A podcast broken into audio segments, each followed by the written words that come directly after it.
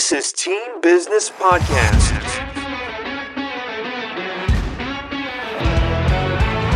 Team Business uncovers the everyday entrepreneurs Why, how, and the road to now. with hosts Mike Fusco and Ray Ramirez. Join us to learn how game changing founders act on their vision and build a team for success. And now, here are your hosts, Mike and Ray. Hello, everyone. Thank you again for joining Ray and I on Team Business 26. Today, we're delighted to have Greg Hasty join us. Greg, how are you? I'm doing well. Thanks for having me, you guys. Yeah, thanks so much for joining. Greg's a busy guy. He is the founder and CEO. Do you call yourself CEO or president or I CEO, owner? like owner. executive. Owner, owner's Exactly. better. Founder's a good one. I, I, I avoid the other C level names when I have to or when I can. How about this one? Market research video strategist with hasty tor- storytelling. There we go. Or design consultant. we got them all. Uh, yeah, I'll just uh, magician, uh, all of it. No, Greg, thanks so much for joining, man. We know you're a busy guy and we appreciate you taking the time. Before we get started today on team business, we have really great things to ask you here for our audience to see. But before, can you tell us a little bit about your background? Tell us a little bit maybe where you're from, your studies, and how you started in your business. Yeah, absolutely. So, uh, born and raised in Southern California, um, I went to college at uh, Cal State Fullerton Titans um, in communications and advertising. Um, you know, communications advertising tend to feel like a uh, business degree that didn't have to do a whole lot of math, which ironically would then become, you know, me working in market research as a quantitative researcher, doing statistics and data all day, every day. Um, I worked in advertising for a short stint, about 2008, um, when the economy was kind of hurting. So it hurt advertising, and I kind of had to, to move my feet a little bit. Um, dabbled in a couple jobs here and there in, in sales. Um, and a couple other little things while also bartending. You know, I was I was always doing something, always trying to, to hustle a little bit. Um, still trying to find my path and not exactly sure where I wanted to end up or what I wanted to do.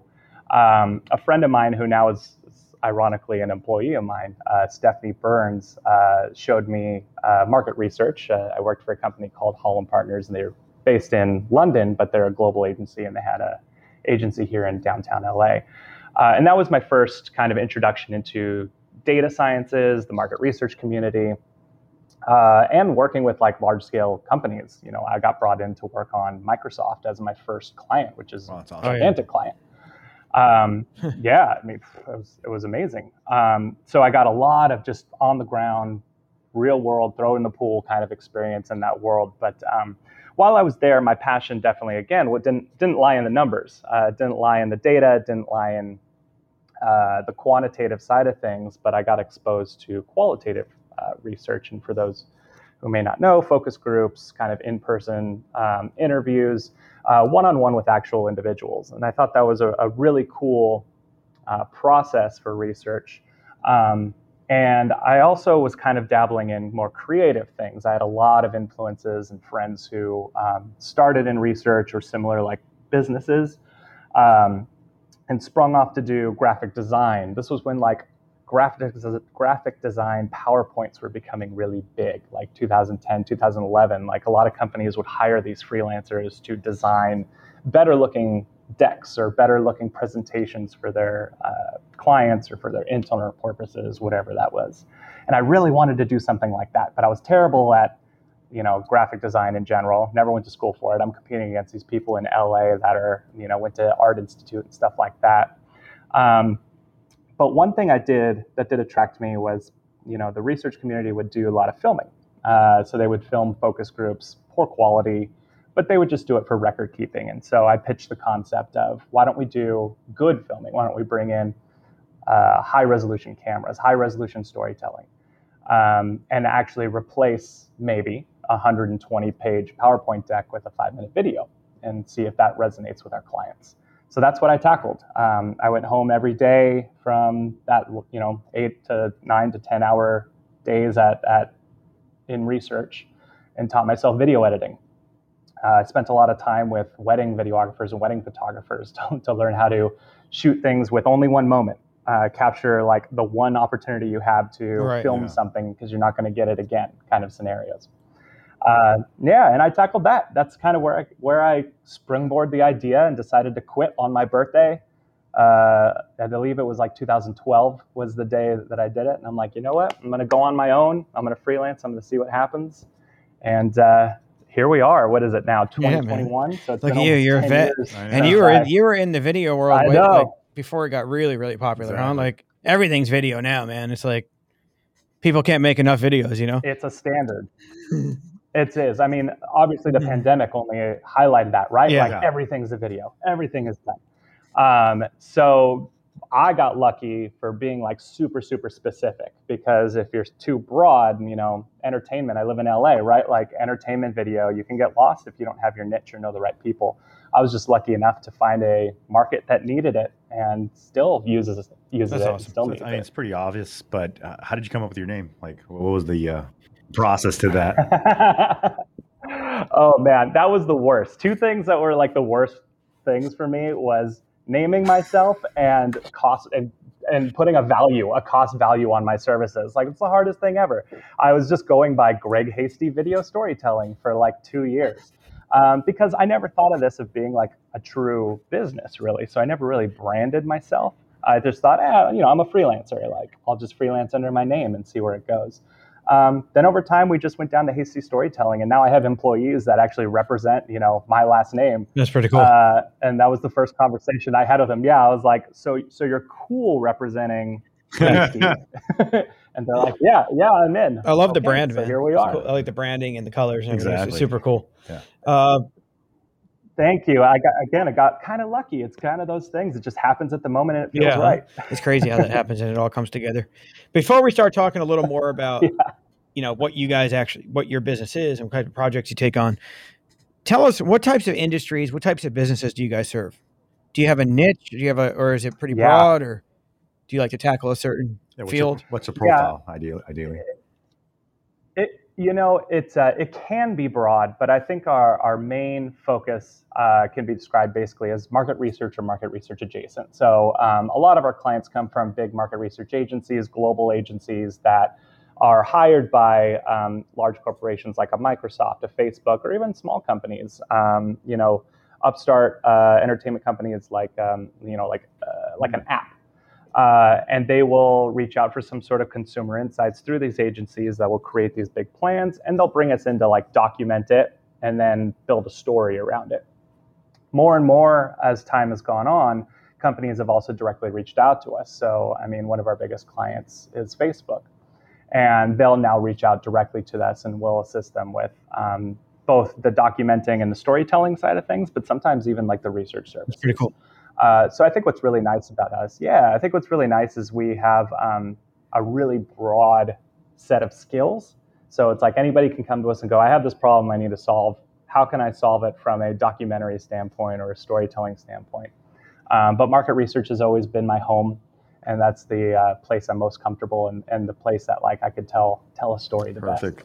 So, uh, how uh, how would you explain that uh, video has impacted the past market research projects, and how's that been valuable to you and the market in general?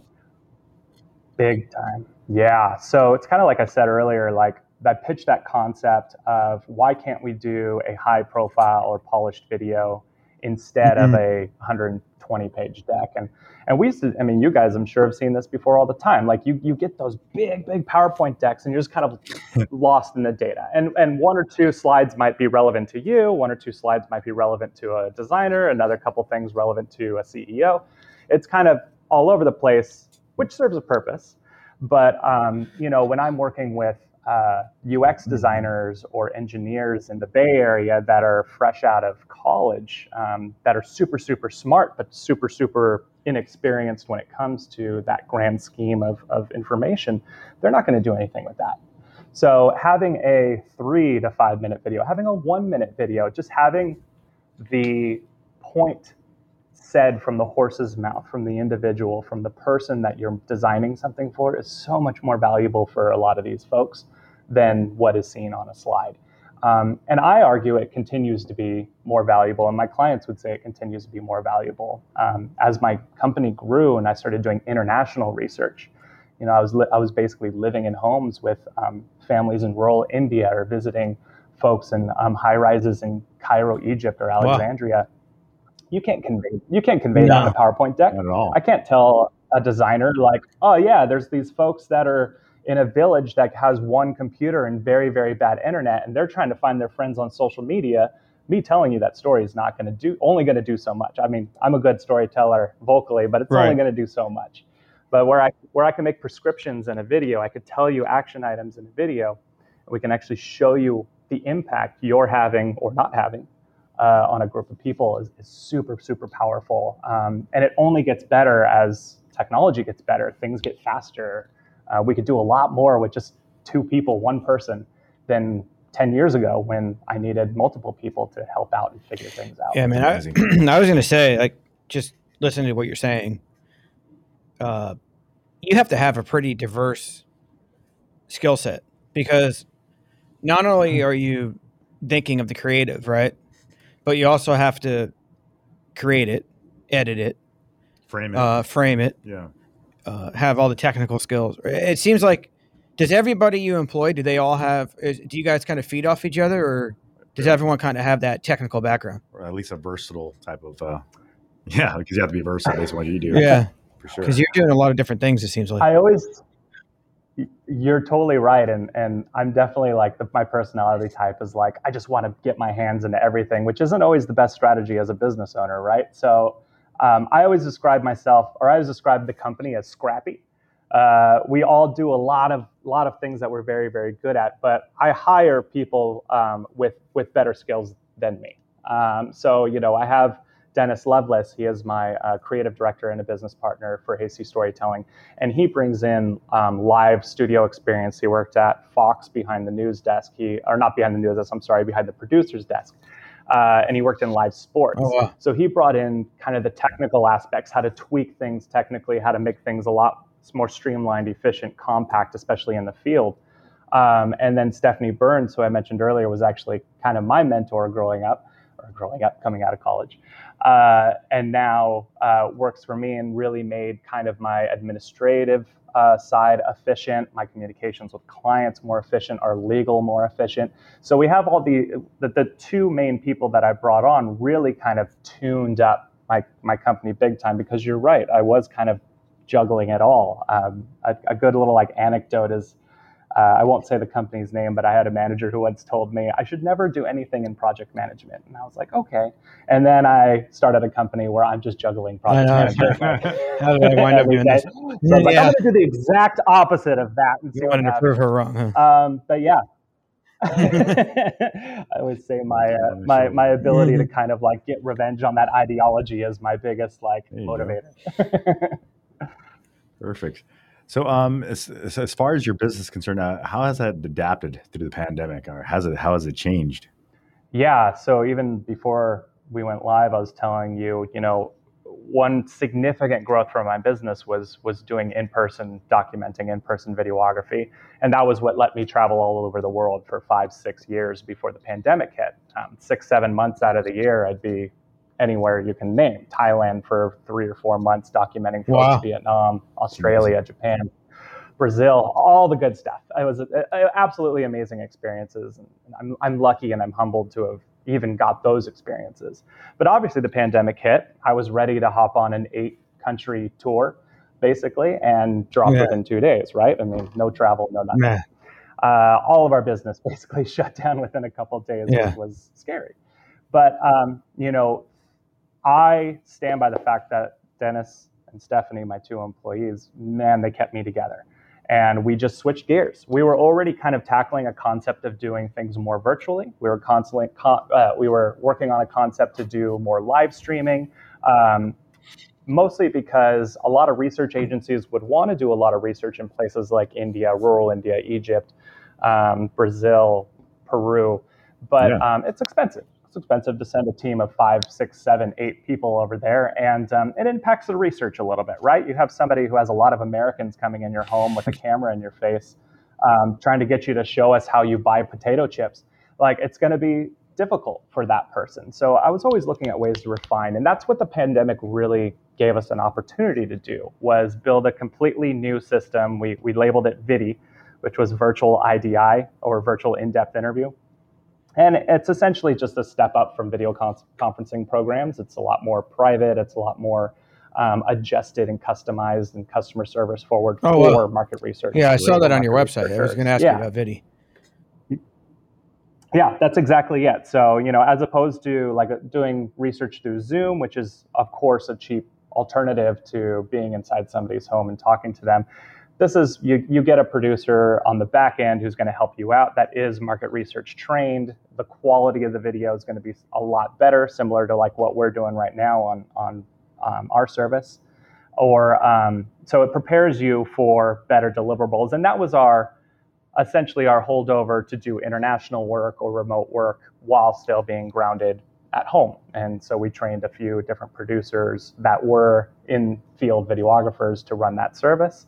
Uh, and we ran tons and tons of gigantic studies through the past year, year and a half um, doing that. And, and I feel like it'll be actually continue to be a, a secondary service that we can offer moving forward, which is really cool. So despite the hurdles of the pandemic and the disappointment of not being able to be in, in a bunch of different countries, um, you know, something kind of beautiful came out of it, and I gotta I gotta be happy about that. Yeah. Yeah, in- yeah, innovation. Hey, man, it's great. fun. It's fun. Most entrepreneurs and business owners that we speak to on Team Business, when you ask about the pandemic, they say that they say, you know, it was hard. I mean, at first, and, and I know how it was. It's a Ray punch- knows how it was. It's a you know. punch in the gut. It's a have to- punch. Yeah, it's like You have to pivot. you know, you you lose sleep and you, it's terrible. But when you've you, you know you got to stand up and you got to find a different way. And it seems like if we're businesses and we're here now, we've found a different I- way, right? Yeah, And I'm uh, sorry, you're we found no, no, man. And it's like and it, and it's, uh, it creates another foundation, right? It creates another foundation. Yeah, you're absolutely right. It, it, it's and I, I I see that in our community, uh, the market research community specifically, because there was a large trend from large agencies to kind of more boutique, smaller agencies. A lot of people that went freelance, these fantastic market researchers that I've known for 20, 30 years. Um, and it was tough. It was tough on everybody who's kind of running anything uh, during during an emergency Yeah. and, and flipping gears on how we ran and conducted this research. Um, and it, and it was just kind of uh, shows highlights kind of like um, what's the word I'm kind of thinking of like the toughness, the toughness of, of all of this. Yeah. The toughness, yeah, the Yeah. determination, the persistency, Got to the, show grit. the ethic, the grit. Before we get to the next question, which Ray, I'll have Ray's going to take this one. Uh, I want to ask just because you're talking about all these cool places you were at, and you're doing market research. When you mention countries like Thailand, Brazil, India, why is it because of the growth potential of those countries and they aren't ta- like? Is that what it is? I, I'm just kind of wondering. Of course, it's it's Yeah. a combination of things, and obviously it depends on the client. Um, a lot of the things I would tend to travel for would be things like social media. So you can imagine why some of those countries, like India, large populations, people coming online over the past decade, a Yeah. lot more in a lot bigger groups. So you, so you could see why they would want to focus on on those larger markets. Um, a lot of the companies I work for have their own kind of quantitative data services that influence why we're going to go to a market to study something. Like why why do folks in Brazil tend to use, and this is just an example, not exactly a finding, but um, tend to use video, watch video online more than any other country in the world. And this is something that a company like an Amazon, a Google, a Facebook wants to understand. That's when they would send us out with a team, with a local team, uh, to speak with them and figure that out. And it might be comparing markets, right? We might do uh, one of one of my most famous stories, and again, I can't name client names uh, for what the projects are, but it was it was an alcohol company, it's a whiskey company, Okay, and they sent me can take a to. couple guesses. Oh yeah. and they sent me to uh, Sydney, Australia, Tokyo, Japan, Berlin, Germany, and Dallas, Texas. And the Wow. job was to compare drinking habits in a bar between all four of these areas, um, including cultural context, why they order what they order. And I got to document this whole thing. And they wanted them, them to bring friends and go to the bar and buy drinks and study it and talk about like I peaked way early in my business, that's for sure. Like nothing ever that ever gets as amazing as that one was. Oh, that's so cool. yeah, it seems like you've had some really awesome experiences. That's amazing. So, Greg, what do you think of the future of qualitative storytelling? Yeah, um, it's going to be really interesting. Um, I've I've been chatting with a lot of uh, my market research contacts that have way more experience even in the field than than I do, decades long.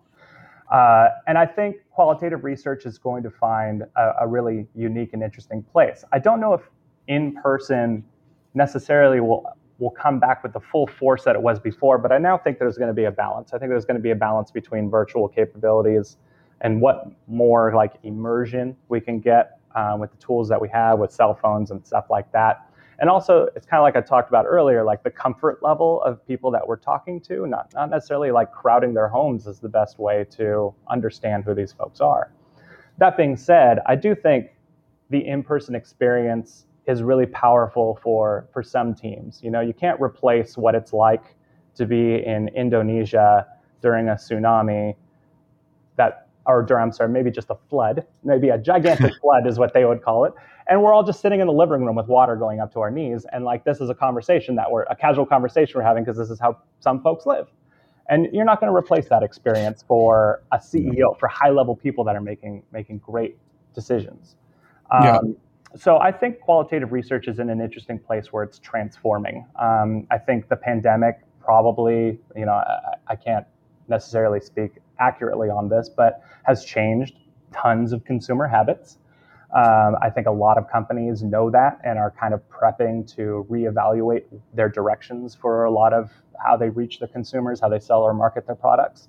Um, and also, I think um, a lot more companies are more interested in, in exploring kind of like the emotional side of what people feel about their businesses.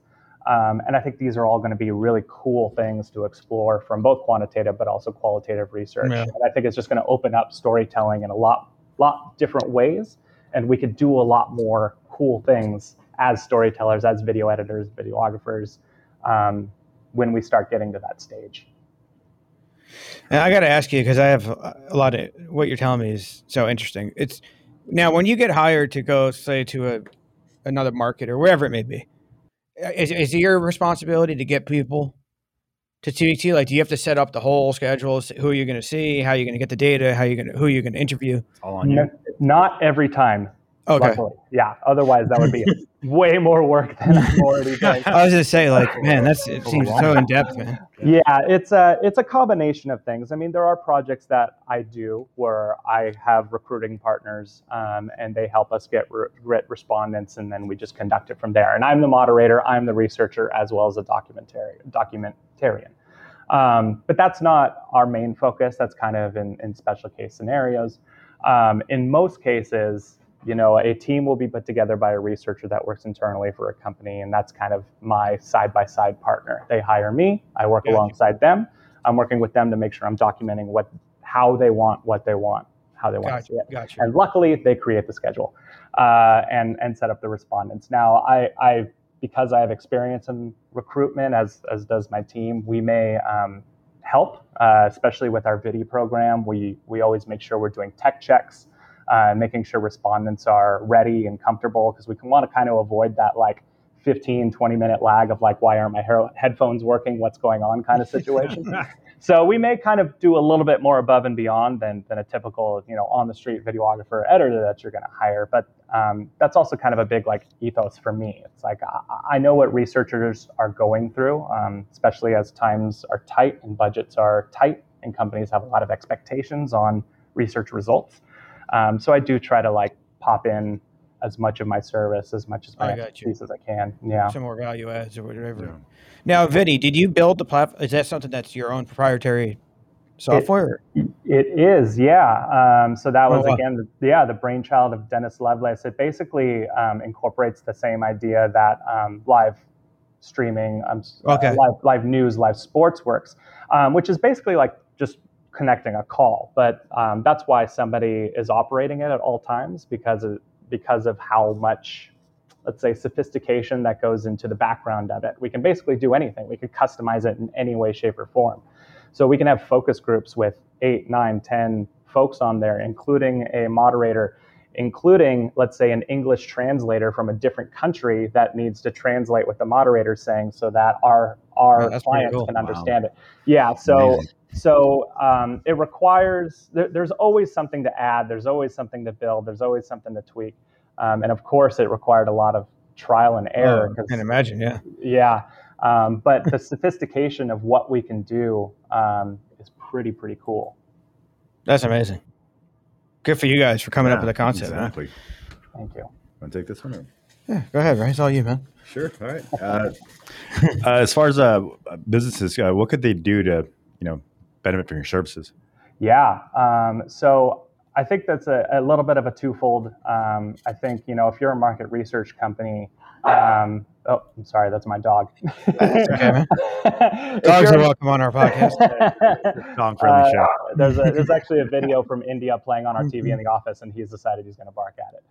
Perfect. Uh, He's so, enjoying so yeah, so market research agencies are, are a clear winner. You know, they can't necessarily afford, especially these days, a, a entire creative team unless you're a global agency. So having somebody that can tackle the creative side, the storytelling side for you, um, is really big. And and kind of like I alluded to earlier, the the trend at least ten years ago was definitely to hire a video editor.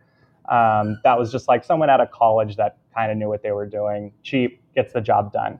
But now having somebody with research expertise and can actually be a partner, um, especially in the field, goes so much further for the experience and and also the deliverable that you're presenting to your clients is so much more powerful. Um, and we're seeing that. We're seeing return clients come back to our clients, big, you know, fashion companies, food brands, CPG companies, because they are so enamored with um, the results via video, and it lives so much longer than a PowerPoint presentation. Where a Right. PowerPoint presentation may go 30 days, let's say, in circulation in a company, I've seen videos be looked at even to this day, four or five years down the road, Yeah. um, which Yeah. says a lot. Um, I think my, my second kind of caveat to who else this can help um, is, is really anybody that's trying to tell a story in a, in a documentary fashion or trying to learn more about their consumer base. Um, I think that's just something that all businesses need to take to account, or companies, or uh, programs, or outreach programs. You know, learning from that horse's mouth um, aspect. You know, hearing the quotes, hearing what uh, people say, seeing that emotion, seeing them in their natural environment, and getting that immersive experience in a in a story in a video format is so much different than just reading it or just seeing it in data points. And, and rather than you know contributing to death by data, um, you know we, we're in a world of, of big data, and I think that's a wonderful thing. Um, having somebody a partner with you to distill it in a proper way um, and, and a powerful way, I think, is important. Very true. That's awesome, Greg. So, I on the screen here, you guys can see how you can visit uh, Hasty Storytelling online, hastystorytelling.com. Greg, how else uh, should our viewers get in touch with you? Yeah, I mean, I'm, I'm on all the all the good social medias, Instagram, Facebook. You can just find me by Greg Hasty, Instagram at Greg Hasty. Um, once travel picks up again, you'll see tons and tons of travel stuff. It's kind of my biggest Yeah. thing I like to promote, mostly because I'm under NDA with most of my clients, and I can't show that, Okay. a lot of that stuff. That But I could definitely show the places I go to. So it ends up being a wonderful travel blog. so That's awesome, man. yeah, Everyone likes to see some good travel pics, you know? Absolutely. Um, and then I have a couple other small businesses you could check out. MosaicInsights.io is a small um, cannabis research agency that I've launched. Um, folks that Oh, know wow. me know that I've kind of contributed a little bit in um, the financial side and the business side of the cannabis industry. Uh, and it's a new little project that we're launching this year that I that I think has some legs on it as well. So you could definitely find me uh, all over the place. And, and LinkedIn's another great place where I Yeah. actually interact with folks and, and have discussions. So that would be an easy one to get hold of me as well. Awesome, man. What, when's your? Do you have a trip? Any trips planned? Any uh, flights booked? Yeah, what's on the Oh, agenda? Tell I know. up. I right. We I just got back live. from I just got back from Belize, and that was a real vacation. I haven't had a real vacation in like five years, six years now. So I highly recommend that, guys. I mean, especially from the states, easiest, wonderful trip, very, very good. That was my first post-pandemic kind of vacation, and I was pumped. But um, I think a lot of my research trip is going to be domestic, uh, and you know what? I have nothing wrong with that. I'll I'll take a trip out of my home state anytime just to just to get back on the road. Yeah, yeah, for sure, man.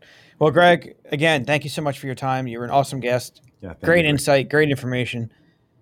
Man, I wish I could take as many trips as you did. I know. Uh, I'm jealous. But uh, Ray and I really appreciate it. Yeah, appreciate the And time. uh, thanks for joining us on Team Business. You guys know how to get in touch with Greg. You know what he does. And uh, his services are available. So yeah, make sure to reach out. great storyteller. thank you both, Mike Ray. This was awesome. Really appreciate your time. Thank you. Thank you, Greg. We'll see you soon, man. Yeah, of course. Take care. You too.